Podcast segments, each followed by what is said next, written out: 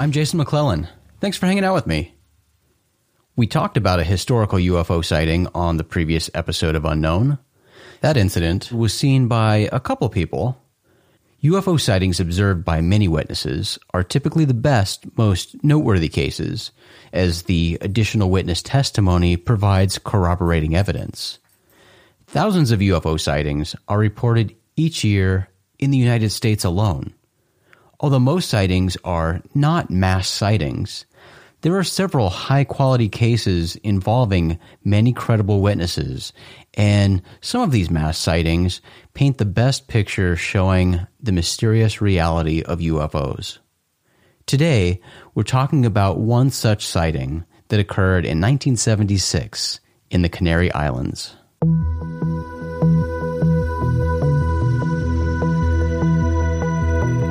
In the mid-1990s, philanthropist Lawrence Rockefeller financed a report that provided an overview of major UFO events and the evidence surrounding the UFO phenomenon. This report was intended to educate government officials about UFOs, and as such, it was sent to the White House and members of Congress. This report, titled Unidentified Flying Objects Briefing Document, The Best Available Evidence, was drafted by Don Berliner, an aviation journalist and longtime ufologist. UFO journalist Antonio Huneus and Marie Galbraith, the wife of investment banker Evan Galbraith, who was ambassador to France during the Reagan administration, Republican candidate for New York governor in 1994, and chairman of William Buckley's political magazine, National Review, also participated in the formulation of this document. One of the incredible cases presented in the UFO briefing document is a mass UFO sighting that took place in the Canary Islands. According to newspaper headlines, thousands of residents of the Spanish Canary Islands, which are located just off the northwest coast of Africa, observed an unidentified luminous phenomenon on the night of June 22, 1976. The event was reported by witnesses on at least three different islands. The Spanish Air Force thoroughly investigated the incident, and although the files associated with this investigation were declassified in 1994, they had already been leaked back in 1976. For whatever reason, the classified Air Force reports were given to journalist J.J. Benitez in October 1976 by an Air Force general. Benitez included these in his book, UFOs, Official Documents of the Spanish Government.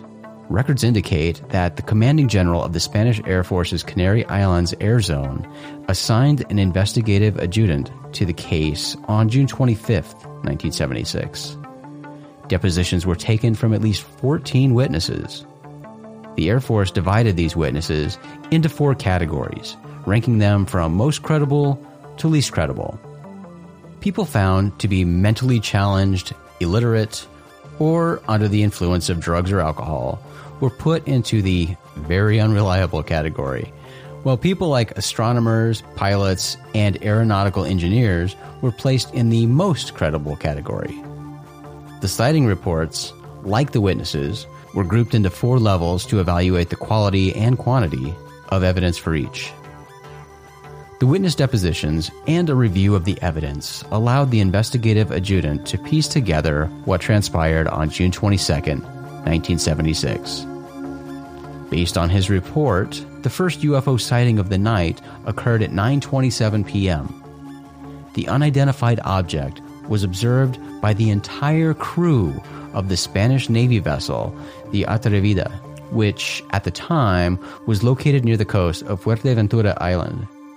According to the Atrevida's captain, he and his crew observed, quote, an intense yellowish blue light, end quote, moving from the island shore toward the ship. They initially assumed the object was an aircraft with active landing lights, but the UFO stopped and hovered in the sky. The captain further described, quote, the original light went out and a luminous beam from it began to rotate.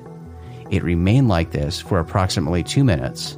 Then an intense great halo of yellowish and bluish light developed and remained in the same position for 40 minutes, even though the original phenomenon was no longer visible. End quote.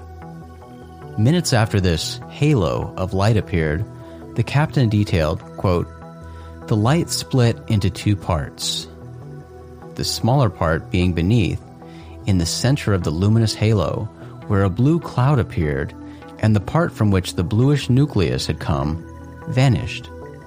The upper part began to climb in a spiral, rapid and irregular, and finally vanished.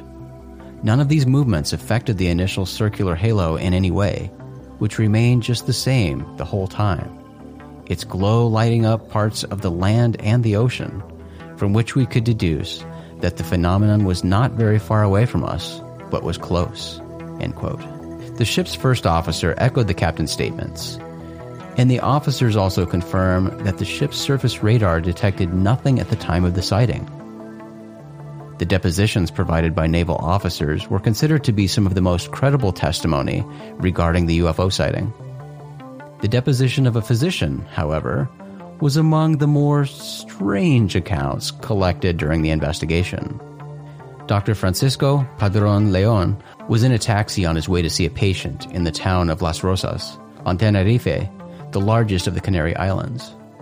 He explains that when he had almost arrived at his destination, the taxi's lights hit a luminous sphere hovering motionless just off the ground. He described that the sphere was electric blue in color and constructed of a, quote, "transparent and crystalline-like material," end quote.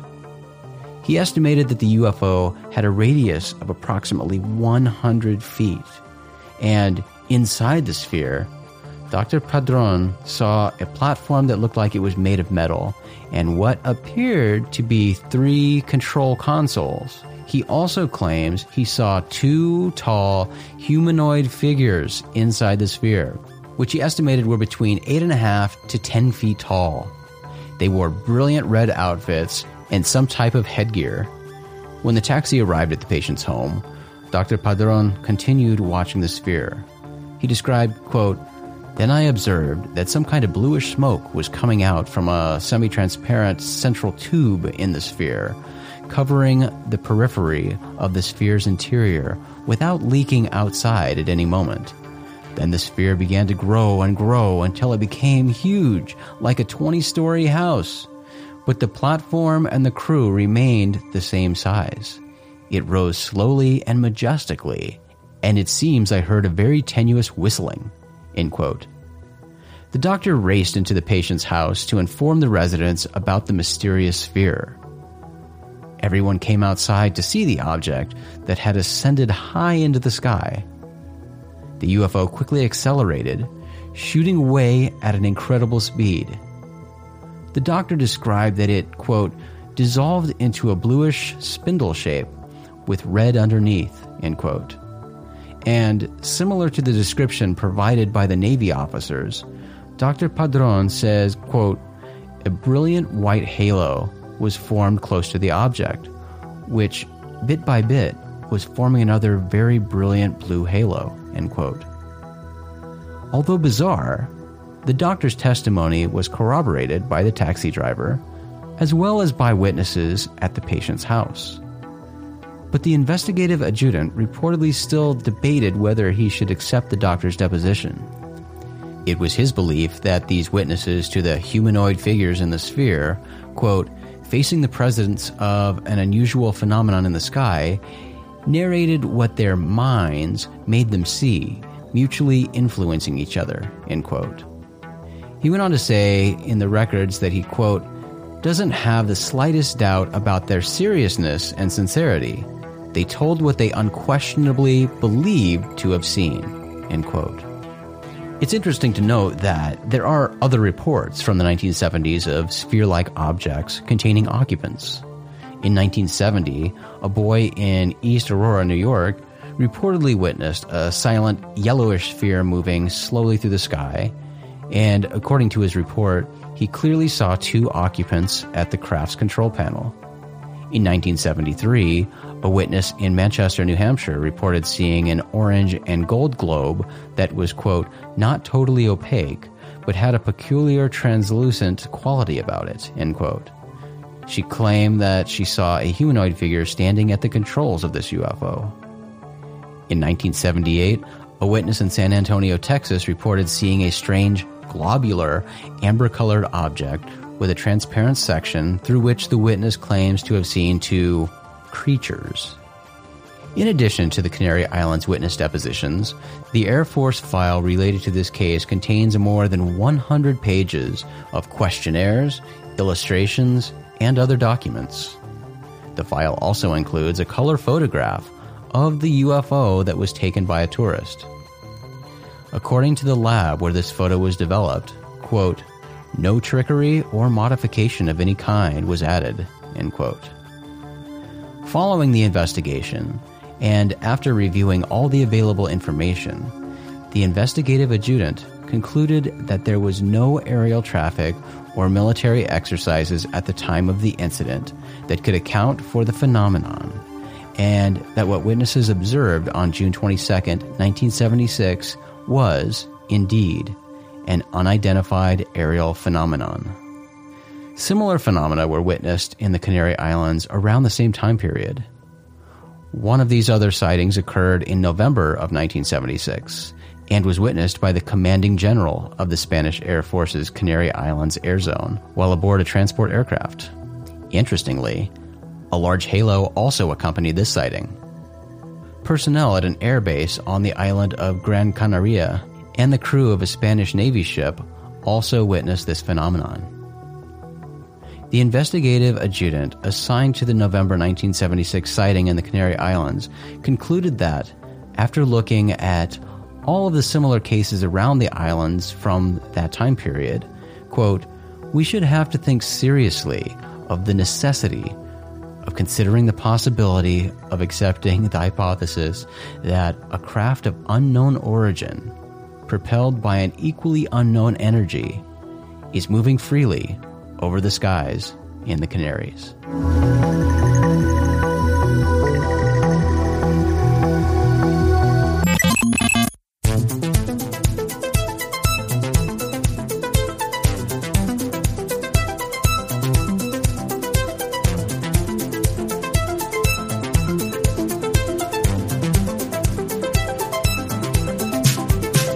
Citizens, that's going to do it for this episode.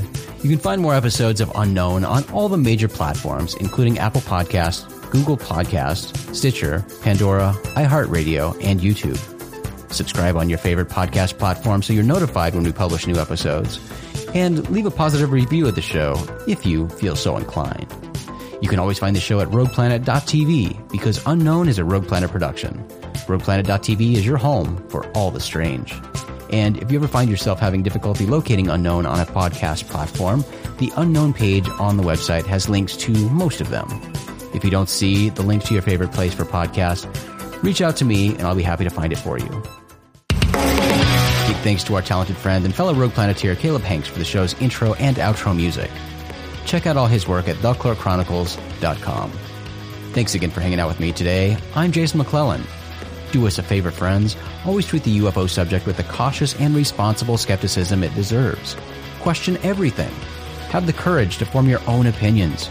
Keep truth as the focus of your quest, even if the truth conflicts with your opinions. And, of course, stay strange.